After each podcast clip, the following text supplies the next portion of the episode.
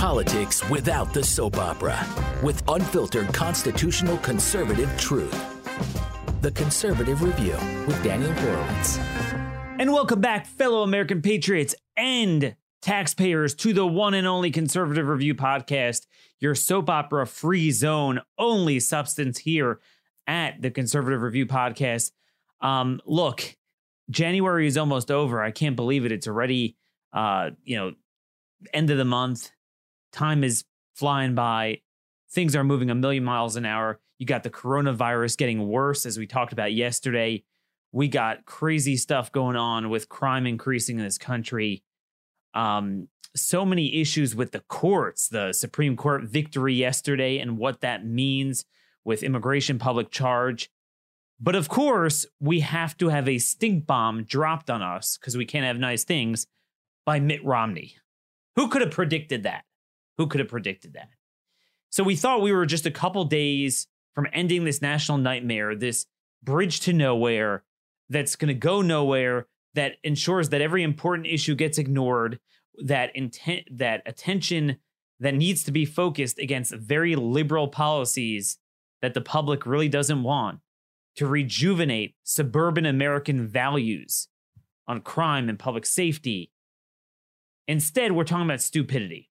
So we thought we were done. Mitt Romney comes in and he's in the news now, uh, doing as we all knew he would do become the president of the media, take over the John McCain position, sandbag President Trump, and uh, demand witnesses and keep this thing alive. A lot of people are going to be talking about that today. But what few people are going to talk about is that President Trump endorsed Mitt Romney for Senate in Utah, even though there was a primary. A man named Mark Kennedy from the state legislature was did very well against him in the debates, but there was no way he could win with Trump endorsing Mitt Romney.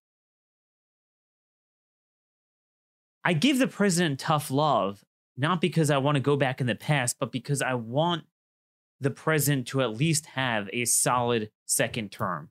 I want nothing more than for him to be successful. We have no other choice. Where else are we going to go for now? You know, I believe the Republican Party is irremediably broken from head to toe. We need a new party. But for now, the best we have, the, the person who has been the most open to the largest array of conservative ideas in recent memory is President Trump. And if you look back at the last number of years, last three years or so, the biggest impediment to the president's success has been Congress. The fact that even when they had control over two branches, the Republican Party has not changed. It's the same members that are in leadership, that are backbenchers. So while people thought they changed the Republican Party by electing Trump, nothing else changed. At its core, most primary voters realized what all of us realize. They know what we all have observed for many years. The Republican Party is broken.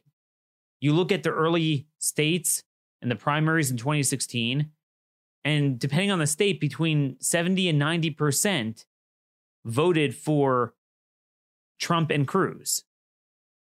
Put together, if you look at their numbers, these were the two outsiders against the party establishment. Ultimately, they chose Trump, but very few chose Rubio or Jeb or some of the others because people didn't want the status quo Republicans, which is pretty much just doing everything that the left does, maybe a little bit slower, but often greasing the skids for what they could do, even more so than what they could do on their own, because Republicans serve as a loincloth to absolve them from any liability for all the things that they try to pass. And then they undermine conservatives at, at every stage. But what happened was everyone ignored the Senate primaries, the gubernatorial primaries, the House primaries, and we elected the same idiots. So not only didn't we drain the swamp, we filled it even more. It's not just, oh, okay, it's hard to knock off incumbents, but at least open seats, open primaries, we were able to get in new good people. No, not really. Same bad guys. I'm going to posit a novel idea for you guys today. And that is you can't drain the swamp, well, if you don't drain the swamp. And you certainly can't drain the swamp by refilling it.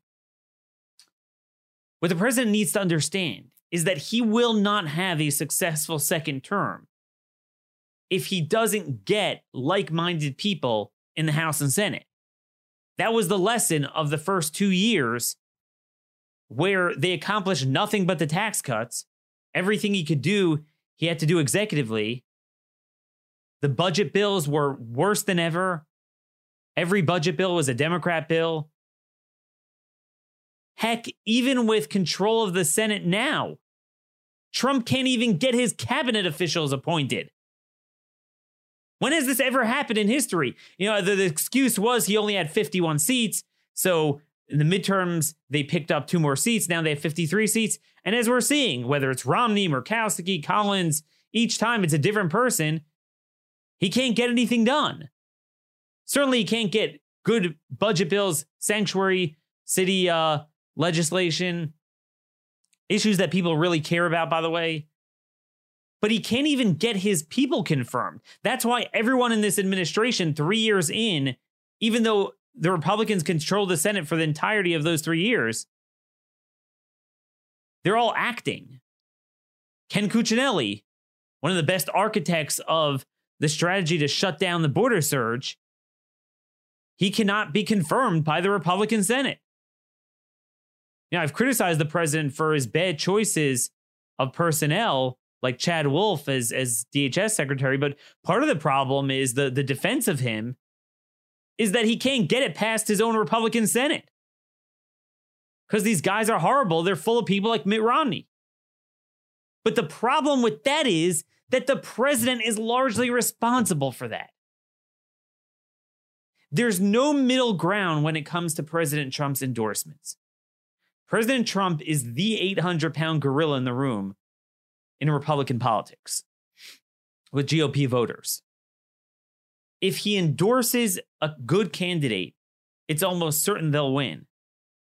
But if he endorses the establishment guy, it's a death knell for any of his supporters that want to send reinforcements. It's like, you know, storming the castle running up the ladder, ladder and storming the castle, and then the guy gets up there and takes away the ladder before reinforcements could come. I don't say this to hit him on the past. I say this because he needs to learn for the future. Yes, I know Mitt Romney had a lot of name ID. He was a former presidential candidate. He had a ton of money. But he was also a carpetbagger in Utah, and, it, and he was not an incumbent. At the end of the day, as much of a favored candidate as he was, he was not an incumbent. Was an open seat. Orrin Hatch retired 2018. It was a guy, Mark Kennedy from the state legislature, ran. The president could have supported him. Instead, he actively endorsed Mitt Romney, even after Mitt Romney trashed him. Well, what happens? Where do you go from there? It didn't have to be this way if Trump endorses a MAGA candidate, that candidate will win. But what's happening is all of these people who betray conservatives on issue after issue, including also just personally getting in the way of President Trump, they're all going to get reelected. And all these garbage heads win in the in the primaries because few people are even challenging them. Why are few people challenging them? Because why would you challenge them if you know it's hard enough to beat establishment candidates with name identification and money and party support to begin with? But if you know that the president is going to then support the jerk anyway, you have no way of winning. It took your 5% chance of winning and it made it 0%. But if Trump would downright go the other direction and support the good guy, they would have more than a 50% chance of winning. So that is the key lesson with the president in primaries. He's got to move away from this. He has rarely supported good guys. We're not seeing him support Chris Kobach. I mean, he's, he's silent so far over Steve Marshall in the Kansas Senate race. Marshall is the guy who was backed by the open borders ag lobby whores in Kansas and defeated Tim Huelskamp, one of the best House members. We're not seeing that. He supports Martha McSally. And I know there wasn't much of a challenger, but part of the reason was because they all knew he was backing them. North Carolina, Thom Tillis is horrible. Horrible. He originally opposed Trump on, on the border wall, then he flipped to get his endorsement, got his endorsement. And he actually had, for once, a well um, funded, uh, he was a self funder, a wealthy guy who was challenging him in a primary. Trump supported Tillis. The guy dropped out. What was he supposed to do? And there's one thing if you tell me, look, Daniel, Trump is not ideological. He's all about if you're with him, he'll support you. If you trash him, he's against you. But the problem is, if you look at the pattern of Trump's endorsements, you'll notice that the only time he he goes against someone who's a RINO or, or someone who's who has trashed him is if they're also anti-establishment candidates that have fallen out of favor with the establishment. So, like, he went after hard and it worked. Mark Sanford and Justin Amash. Now, look, I'll be the first to tell you they're not my speed. They're the opposite end of the spectrum as me. They're they're libertarians. They're not traditional conservatives. But they are good on fiscal issues, on healthcare, on spending, and they're anti-party establishment. But that's the thing. The establishment hated them, so they went to Trump and they said, oh, well, they're saying bad things about you. Trump went after them. But when it came to people like Martha Roby in Alabama, who said Trump should have dropped out, when it came to Cindy Hyde Smith, some like loser RINO in Mississippi of all states running against Chris McDaniel, he backed Cindy Hyde Smith against Chris McDaniel, who was a favorite of Trump's base.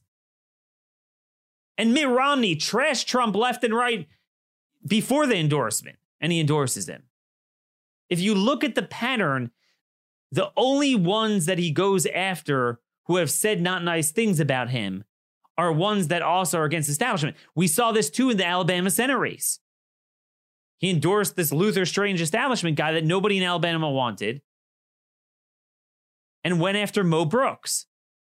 Now, Mo Brooks was against Trump, but he was against Trump from the right. He backed Ted Cruz. It wasn't an establishment way. Now he's the most loyal guy to him, like any, like all the Cruz supporters were. And the party establishment went to Trump and Kushner and got him to trash on Mo Brooks. And then you had the whole fiasco with um, Roy Moore, and they wound up losing the seat. But had had Mo Brooks gotten the nomination, you would have avoided that whole problem. Democrats wouldn't have won the seat, and you would have had a good conservative.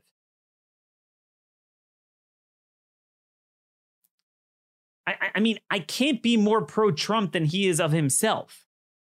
So a lot of my colleagues are now talking about, oh, look how bad Mitt Romney is.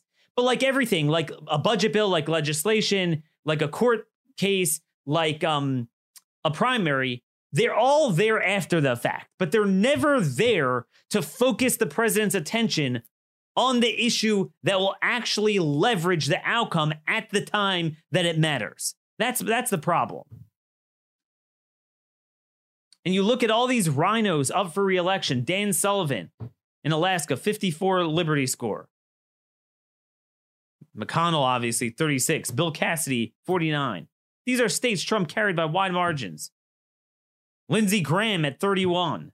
Mike Rounds at 32 in South Dakota. Shelley Moore Capito in West Virginia. Trump carried it by 42 points. She has a 32% Liberty score. And then you have the open seats like in Kansas, Tennessee, where Trump needs to back the right candidate. I could write a book on how it is nearly impossible to challenge the establishment on, um, you know, Senate, House, certainly as incumbents. How many Senate incumbents have been knocked out in a primary and successfully went on to win a, a general election? Almost never. It's impossible to beat them. The few times we did, the party sandbagged them and they couldn't win the general election because loyalty is only one way in the party. Conservatives will always back RINOs in the general election, vice versa never happens. But even open seats, it's impossible. Trump is the great equalizer. He could take candidates that have little money and name ID, but would support his agenda or his alleged agenda, and he, he could make them nine out of 10 times winners. But in the majority of times, he's not only declined to endorse them, he actually went and endorsed the bad guys.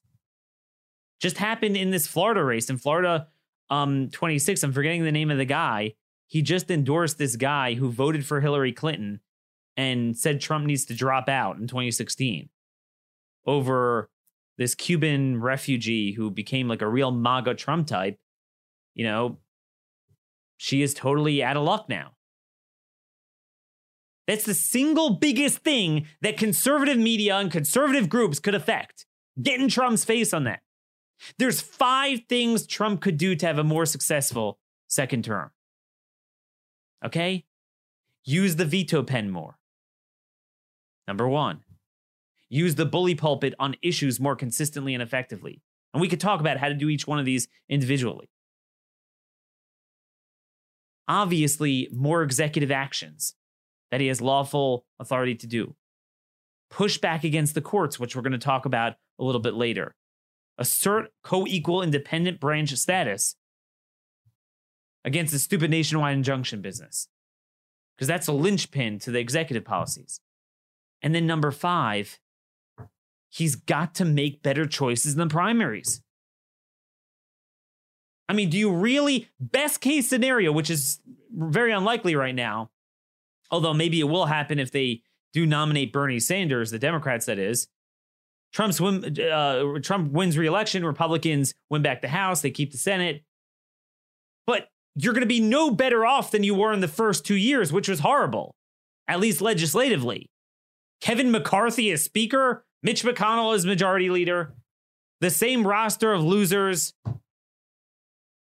They're not going to want to pass aggressive legislation on illegal immigration, curbing legal immigration, crime, um, any any of his priorities. Budget, nowhere. You're gonna have the same problem we were in the first two years. And he won't even be able to confirm good executive nominees in the Senate because you're gonna have the same roster of people. I mean, think about it. Lisa Murkowski opposed the Holy Grail. She voted against Kavanaugh, who's a lousy establishment candidate justice, but whatever, that's a different story. Is there any effort to, I don't think she's up until 2022, but is there any effort to ensure that at least now she doesn't get another term? From Alaska? I mean, Susan Collins, at least from Maine, it's a tougher state. Alaska? Come on. But if you think about it, if you're a conservative in Alaska willing to put your neck out and run against the establishment, run against Lisa Murkowski, do you have the confidence that Trump's going to back you and and conversely not downright back Lisa Murkowski? No, you really don't. And that's the problem. See, part of why we're not more successful is because Trump has made bad endorsements. It, it's a self fulfilling prophecy. Then you don't have good candidate recruitment because why should someone put themselves out there? Let's say you're a more conservative member of the House and you want to challenge one of the RINOs in the Senate. Right? That's a better recruit. A sitting House member as opposed to a random guy with no name ID. It's a pretty good recruit. That's the type of guy you'd want to get. But why would that guy want to commit political suicide if they know Trump's going to be against him? He's going to have nothing. This is the single biggest thing he needs to change. There's so many red states where it's just it's it's just it's worthless. And we hear somehow, oh, well, they convinced Trump that conservative candidates can't win. Well, I mean, like these establishment candidates are awful. Martha McSally in Arizona, she lost and she's down in the polls again. So they nominated her to pick her to run for the other seat.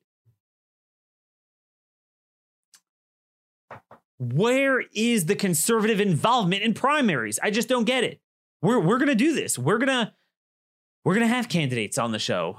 We're gonna try to do this. And and, and to be clear, I need more research research to be able to endorse people. It's very hard. But on the other hand, to not get on the playing field is, is you know doesn't do you any good. So what I am going to do is invite candidates on. I'm not necessarily going to endorse, but you could see for yourself. So if they are good, you know, you could you could donate to them. But what's the one primary where people are going to get involved? And and this is something that really just ticks me off. It's the soap opera. It's all about impeachment. It's all about Mueller. Whichever candidate, I mean, they could engage in sodomy on live TV. They could be pro abortion. They could be anti tax cut, pro illegal immigration, pro criminal. But as long as they had a good soundbite at a hearing on impeachment, they become heroes to conservative media. So this is the latest trend. This is how you had with what's her name? Elise Stefanik has become a big star. She is so liberal, she even voted against the Chamber of Commerce priorities, um, much less that she voted for amnesty and all sorts of things against Trump's wall.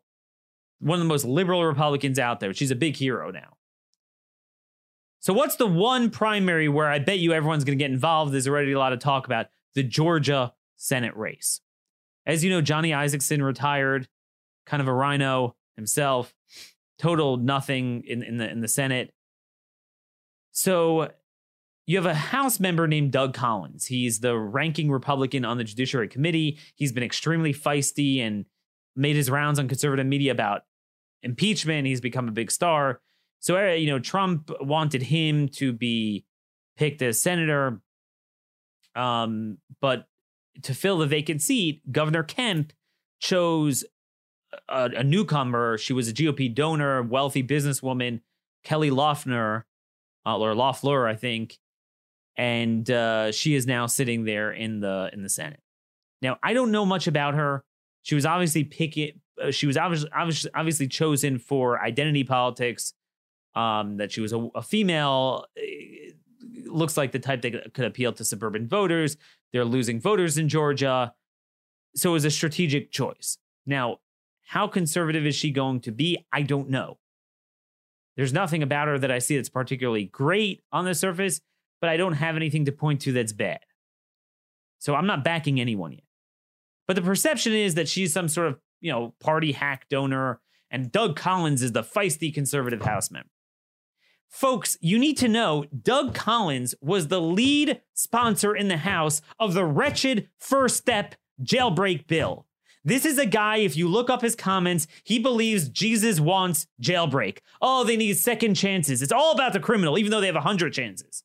Now, mind you, in the state of Georgia, in the state of Georgia, you have some of the worst problems with crime re, you know reemerging. Governor Kemp is now, you know, proposing a whole legislative agenda on gangs because they're resurfacing. And um this is this is happening everywhere. It's happening all over the place. We've written about a lot of different uh, Georgia cases, Georgia jailbreaks. I have a number of these cases, but uh, it's it's a big problem. It's a very big problem. We reported on a case of a 17 year old with a massive criminal record of 12 or so uh, arrests.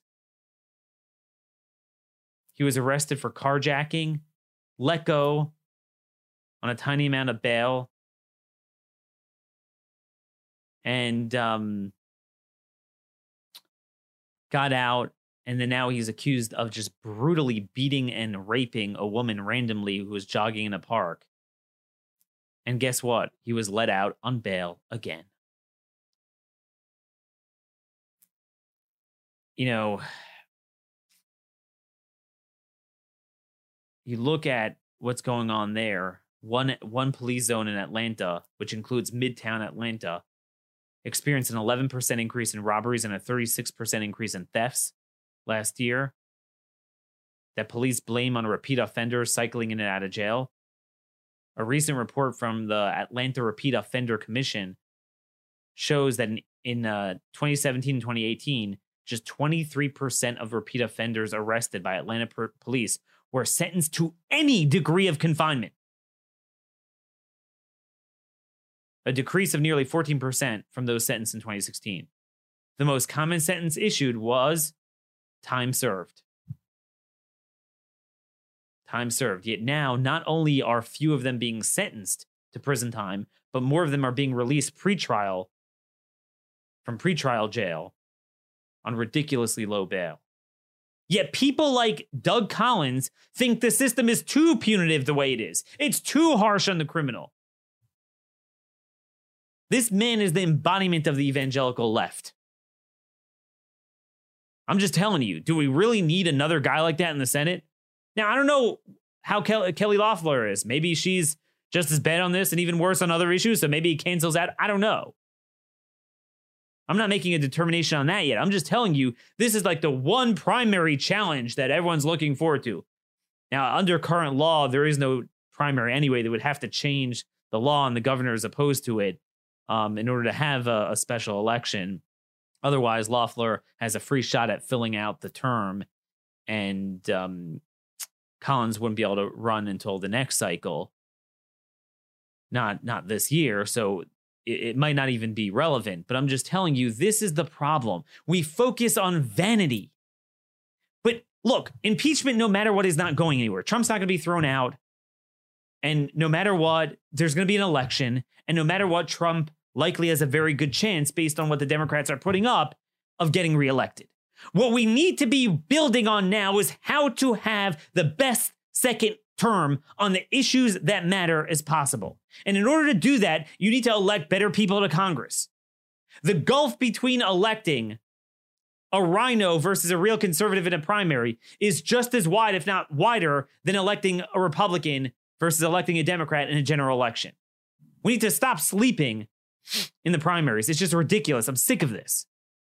Trump is the best weapon, but he could also be used as the biggest weapon against us if he winds up endorsing the wrong candidate. So, this is the thing with primaries better use of the veto pen, better legislative strategy to demand that they push his pieces of legislation, budget fights, get involved in primaries for the better, not for the worse. Use the bully pulpit more effectively for all this stuff and push back against the courts. You do that, he'll have a bang up second term. Otherwise, it's going to be a repeat of the first term. And you know what? Historically, Republican presidents, no matter who they are, turn to the left in their second term. You would think getting reelected, it kind of vouches for your um, electability, you're, you're proven right. You're going to move to the right. It gives you a bigger mandate. No, that, that's not what happens. If you want better personnel, better policies, you need better Republicans in Congress. Really, we need a better party in Congress, but barring that, at least get involved in the primaries. Again, you you get 10 of the top Republican Fox News oriented shows, podcasts, conservative figures, alleged conservative figures saying what I'm saying, we'd have a different presidency, different outcomes. I'm not saying he hasn't done good things, but I'm saying those good things demonstrate we could do even better. Again, Trump's a one once in a lifetime opportunity. We got to utilize it for all all we can get. So on that note, let's turn to the courts. How Trump could more aggressively implement the laws on the books on immigration and other other regulatory policies without this court resistance that I told you they have no power to enforce their infringements of power. A, they're infringements. They have no authority to make these universal injunctions. And B, they have no power to enforce them until the executive branch enforces it for them. They need to stop doing that. So let's talk about what happened yesterday. So, as always, you're going to hear on this program a different take that everyone else is taking. Most people are reporting the same thing. Wow, you know, the Supreme Court, five to four, agreed to stay the injunction placed on Trump's public charge rule, um, requiring or not requiring, but just ensuring that those who come here and try to access welfare or public charge can't get a green card um, as required by law, laws that were on the books since the colonial times and reiterated by Congress in the latest iteration in 1996 and even then, Trump doesn't fully implement it, just a modest version of it. They could still access a lot of wealth welfare programs, but just not all of them. and uh, you know five to four ruling you know that could go through and everyone's also focusing on the second part which is that gorsuch in a concurrence you know because there's no opinion it was just a stay of an injunction they didn't hear the case um, but then gorsuch wrote a concurrence and thomas of course joined it because thomas himself wrote about this previously. So now was gorsuch's turn. How they just launched into the broader problem that they said wait a minute this is this is a bigger problem um that it's not just about the merits of how absurd it was to say that Trump can enforce public charge laws, but this notion of how you can go to any district judge anytime, no matter the issue, no matter the standing, and he could put some sort of veto power um, on a law rather than just give a judgment to plaintiffs, which is the judicial power, as we've talked about many times. And it was a beautiful concurrence. He he said a lot of the things I have said um, really very well, and he made a lot of the political points. Um, but the question is where we go from there. Not just, hey, this was a beautiful concurrence by Gorsuch. Hey, you see, look, they're laughing out of the out of the nationwide injunctions. Oh, it's totally illegal. So what? So what are you going to do about it? Um, okay, well, we hope at an appropriate time the Supreme Court will take it up in full and we get five justices to agree. Well, I got news for you. You're not going to get five justices to, to, agree because they suck. We only have two. There's a reason only two put their names on that. We have Thomas and Gorsuch. And I've said before, there's only one who's good on everything, that's Thomas. Gorsuch, on the issues he's good on, he's very good, and he'll join Thomas. And we see that now with the um the universal injunctions. Alito is similar, like he, whenever Gorsuch is good, Alito is not. When Alito is good, Gorsuch is not, which is a problem because we can never get even three often. It's often they take turns. And then Kavanaugh and Roberts suck. Okay, I mean I have no better way of saying that. So I'm just telling you, you're not going to get five ju- justices, at least not fully saying what Thomas and Gorsuch have said that this whole concept is a violation of judicial power, issuing injunctions outside of plaintiffs um, on, on, abstract policies fundamentally is a veto power that was never given to the judiciary. Um, I guarantee you, we don't have five votes. But nor do we need five votes because you don't eh, need the judicial branch as the only branch to police its stupidity. We either have three co equal branches of government that are independent of each other, or we don't or we have the judiciary and any one of the thousand district judge judges standing on top of the food chain. Either we have a judicial North Korea, a monarchy vested in whatever district judge Democrats seek to empower, or we have three co equal branches of government that always have a responsibility to push back against each other when a case intersects with its respective powers. And when a judge seeks to give standing illegally to strawman plaintiffs in order to rule on a broad principle or a national question rather than an individual criminal or civil case, well, then you need the other branches to give force to that. And they have a responsibility to say, wait a minute, you overstepped your boundaries, and therefore I will not give force to it. That needs to happen utilize what Gorsuch and Thomas are saying to buttress your bully pulpit case for the president and for Attorney General Barr to say we are done with district and uh, uh, you know na- nationwide injunctions and universal injunctions. But instead, you know, they put out um, a press release here and they basically said trying to find in my notes here if I have it Justice Department put out a statement saying, "We hope that the Supreme Court is able to address the matter of nationwide injunctions once and for all.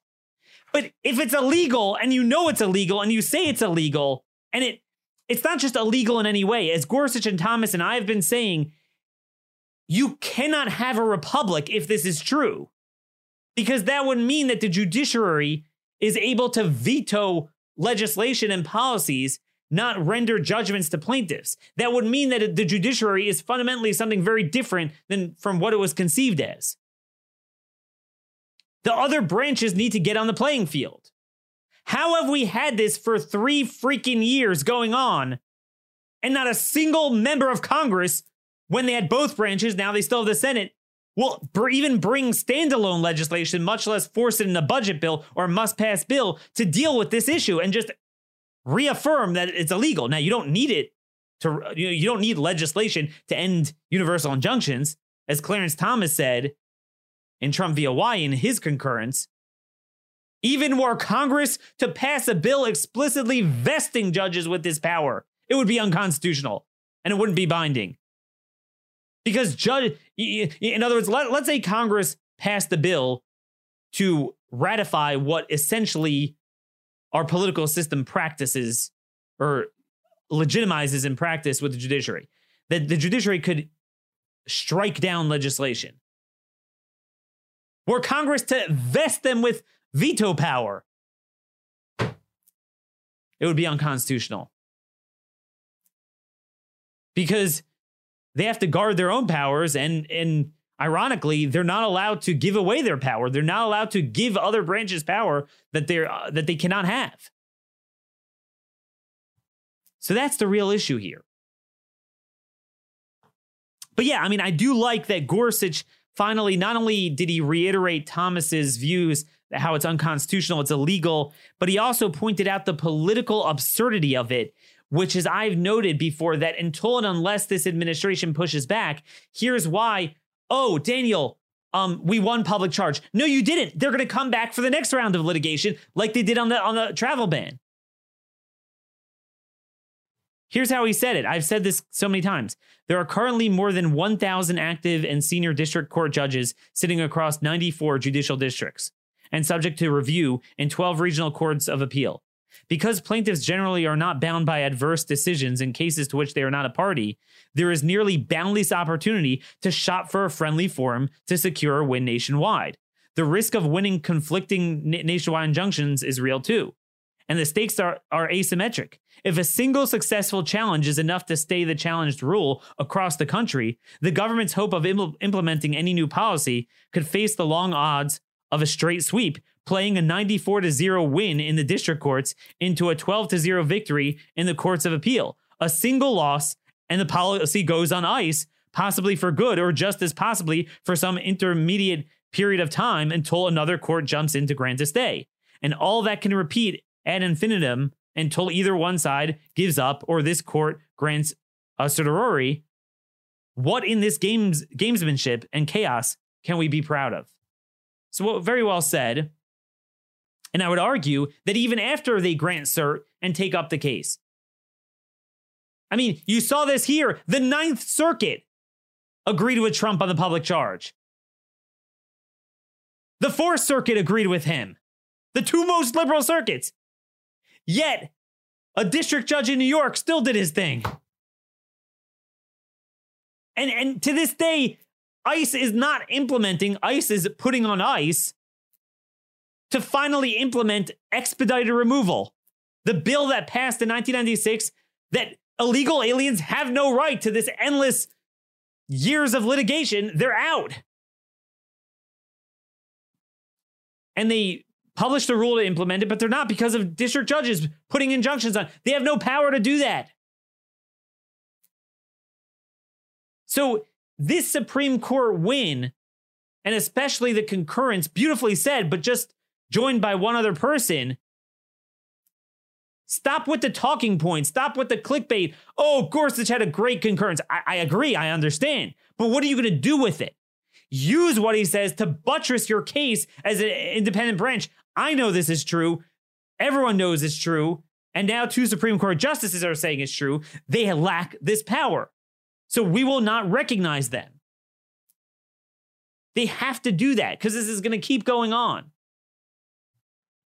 And no, you're not going to get five justices who are going to be as constitutionally sweeping on this as Gorsuch and Thomas. You're not. There's a reason they didn't join. That's the story here. In the closing moments of today's show, I want to just read to you. It's going to be a lot of reading, but you guys need to hear this. I keep struggling to find analogies and ways to give over to people that the courts cannot be the final say. It has to go around in a circle. The other branches have to have at least as much of a responsibility to interpret the Constitution and law independently as it intersects with their powers. And in fact, they have more power to enforce it. And what I found is nobody better explained this than Edward Bates, Abraham Lincoln's attorney general. He was from Missouri. This was when Lincoln felt he needed to suspend habeas corpus and the courts were going after him. Now, in that case, he legitimately did violate the Constitution, but I think what he was arguing there is that, like, I also have a responsibility as president to put down a rebellion. So what do you want from me? You you reach a point. There are times where like you can't take one provision of the Constitution to the gates of hell at the expense of five more foundational things. I mean, we we have this on illegal immigration all the time. Like, oh, Daniel, you can't do this because this might. I'm like, what? So so then you violate every other aspect of, of sovereignty in the Constitution. So anyway, he talked about sovereignty, and it's a very important point he talked about how in, in Europe, at least back then, the sovereignty was all vested in one individual, meaning he was sovereign. He had all the power, and no one had a check on him. No one had power but him. That's a monarch. And he goes on to explain what our system is and how, if you believe in judicial supremacism, we're no different than Europe. I'm going to read to you some lines from this.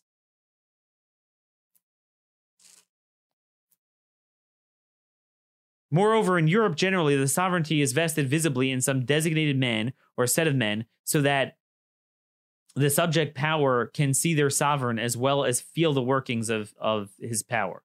But in this country, it has been carefully provided otherwise. In the formation of our national government, our fathers were surrounded with peculiar difficulties arising out of their novel, I may say, unexampled condition.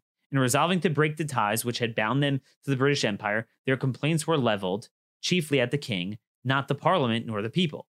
They seem to have been actuated by a, speci- by a special dread of the unity of power, and hence, in framing the Constitution, they preferred to take the risk of leaving some good undone for lack of power in the agent rather than arm any government officer with such great powers for evil as are implied in the dictatorial charge to see that no damage comes to the Commonwealth. So that's the thing. They didn't want to put all the sovereignty in one branch.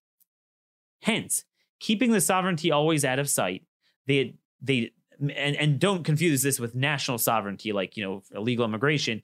This is the sovereignty of powers of governance. They wanted to avoid giving any giving sovereignty to any one branch. They adopted the plan of checks and balances, forming separate departments of government and giving to each department separate and limited powers. These departments are coordinate and co equal. That is, neither being sovereign, each is independent in its sphere and not subordinate to the others, either of them or both of them together. We have three of these coordinate departments. Now, if we allow one of the three to determine the extent of its own powers and also the extent of the powers of the other two, that one can control the whole government and has, in fact, achieved the sovereignty aka what we have erroneously in practice today with the courts.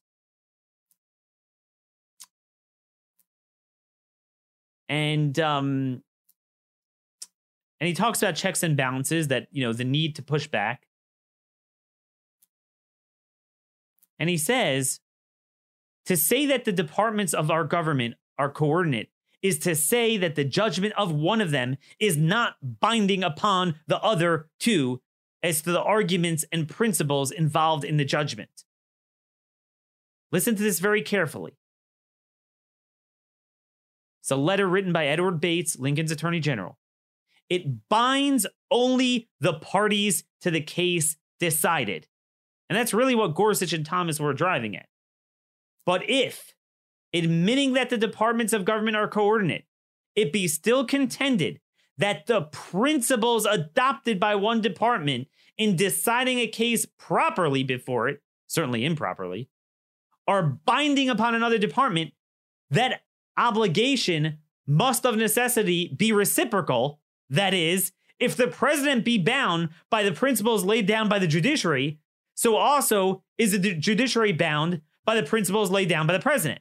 And thus we shall have a theory of constitutional government flatly contradicting itself. In other words, you can have each one being 100% sovereign, each one achieving 100% sovereignty because that's that's an impossibility, right? Then then, you know, each one could subject the other one. No. It's the other way around. Neither could subject the other one. They could stay in its own lane. Departments coordinate and co-equal and yet reciprocally subordinate to each other, that cannot be. The several departments, though, are far from sovereign, are free and independent in the exercise of, of the limited powers granted to them, respectively, by the Constitution. Our government, indeed, as a whole, meaning even if you put all three together, listen, listen to the profundity of what Bates is saying. Even as a whole, is not vested with the sovereignty and does not possess all the powers of the nation, it has no powers but such are granted by the Constitution, and many powers are expressly withheld. The nation certainly is co equal with all other nations and has equal powers, but it is not chosen to delegate, delegate all its powers to this government in any or all of its departments. So he's saying a very profound thought that under our limited government, even if you put all three together, they haven't achieved full sovereignty. Yet we are told today that one district judge could could do something that all of government couldn't do. They could redefine life, they could redefine marriage, they could redefine citizenry. There's nothing that a district judge cannot do and not have that as the law of the land. No, that's not the system we adopted. The government as a whole is limited and limited in all its departments. It is the special function of the judiciary, listen to this, to hear and determine cases, not to establish and he puts this in quotes, to quote, establish principles nor quote, settle questions. So as to conclude any person but the parties and privies to the case is adjudged. Very, very profound. So if, if courts want to bring plaintiffs where they're not, there's not nothing like urgent that's specific to them, like governments taking away their property individually. It's just you get a straw man plaintiff to put a national question, a national policy, a national principle into the courts and judge on that policy. Ha ha ha, I got standing. That's bullcrap. You could judge whatever you want, but the notion that the other branches are, are bound by that, that's insane. Folks, how do we go on as a civil society and not answer this question? Until this question is answered, whether the system is as Bates describes it, or it's a system as, as the political elites think it is, that a judge is judge, jury, and executioner over the other two branches on every national question, nothing matters. Nothing matters. It's appalling that we've allowed this to go on for this long and and have done nothing about it. He goes on to quote Article 3 and he quotes what the powers were. And then he says, after he says what the, you know, Article 3, and that is the sum of its powers, ample and efficient, referring to the judiciary, for all the purposes of distributive justice among individual parties, but powerless to impose rules of action and of judgment upon the other department. And think about that. Judges saying po- imposing positive actions, you must have five weeks of early voting. So you must get county clerks in on Sundays five weeks before an election to have voting. You must um, offer a marriage license to a horse and a donkey. You must go ahead and give visas to these people and also give them welfare. You don't have such power. And then he has another profound thought. Indeed, it is not itself bound by its own decisions, for it can and often does overrule and disregard them, as in common honesty it ought to do whenever it finds, by its after and better lights, that its former judgments were wrong. So here's the irony a court could rule over every other branch of government, and even its own rulings at whim it could reverse. But the other branches were told, hey, whatever they tell you at any given time, you're at their mercy. That's insane. It's utterly insane. No honest person who understands anything about our founding could say this erroneous practice is rooted in the Constitution. No, it's rooted in the, in the worst form of despotism. It's got to stop. It's got to stop tomorrow. And by simply saying, oh, the Supreme Court issued a good ruling in this case, they allowed, Google this, you'll see almost every headline Supreme Court allows Trump's public charge rule to go through. What do you mean allows? What it's the kind of Article 3 says, okay, House passed bill, Senate passed a bill, goes to the president, president could sign or veto. Oh no, no. And now it goes to the courts to to, to ratify with their signature or veto with their uh, thumbs down. No. They could issue a judgment to a plaintiff, but it, but if doing by doing that they are seeking to undermine a law or a policy, which sometimes they, may, they might be right about, but the notion that the other branches have no say in that is just absurd and that they have to take positive actions against the way they understand the Constitution and issue sorts of government documents uh, uh, against their better judgment. No, it's just simply not true.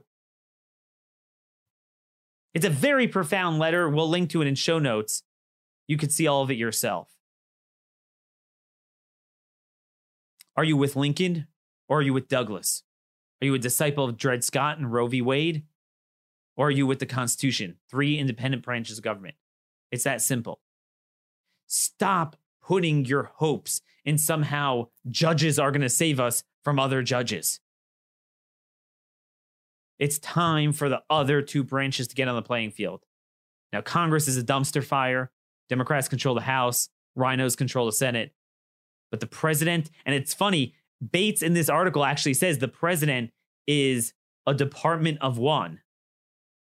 The president is a department of the government. And although the only department which consists of a single man, he is charged with a greater range and variety of powers and duties than any other department. And it's very true. It's time to use that power, not unlawfully, but to enforce long-standing immigration laws, for example. The census, for goodness sakes. How, how a court could say John Roberts, you're right. You implemented it right. You have the Constitution, the law, the history and preamble of the entire purpose of a census is to count the number of citizens. But uh, I don't like what you told the judge. But how do you judge a case to begin with and give standing if you just admitted there's no way to have a legal violation? So even if he said gave a Mickey Mouse answer to the district judge, it was an illegal inquiry to an executive action. How could a court start demanding the way you write up a census? You write it up the way you see fit. Someone needs to get to these stupid lawyers in the White House. I'm sorry. Judges do not have this power. Gorsuch and Thomas are essentially saying the same thing. But they didn't really do anything for us because they don't have five votes. But we're not going to get the five votes. But then again, we don't need it philosophically, this is the most destructive, destructive, erroneous practice of government. Judicial supremacy doesn't make sense on any level. It's destroying our country, and the Democrats are always going to be able to game that out. Oh, I'll appoint better judges. Gorsuch actually has a great summation of why that's not going to help. They keep coming back for more. Yeah, he. I, remember, I said this all the time. You have to win 94 district courts. If they win in one, uh, they they win it under this system. He said that exact point. This is going to keep going on. Again, Trump needs to push better in primaries. He needs to get better personnel. He needs to use his veto pen. He needs to use executive power. He needs to push back against the courts. Use the bully pulpit to buttress all of this and then he's on the way to having a very successful second term. This is what we need to start thinking about. What does a second term look like in the coming days? Guys, a lot to think about. Send me your comments, questions, and concerns. dhorowitz at blazemedia.com. Follow me on Twitter at rmconservative. Subscribe to our YouTube channel at Conservative Review and uh, Blaze Media as well. Till tomorrow, God bless you all.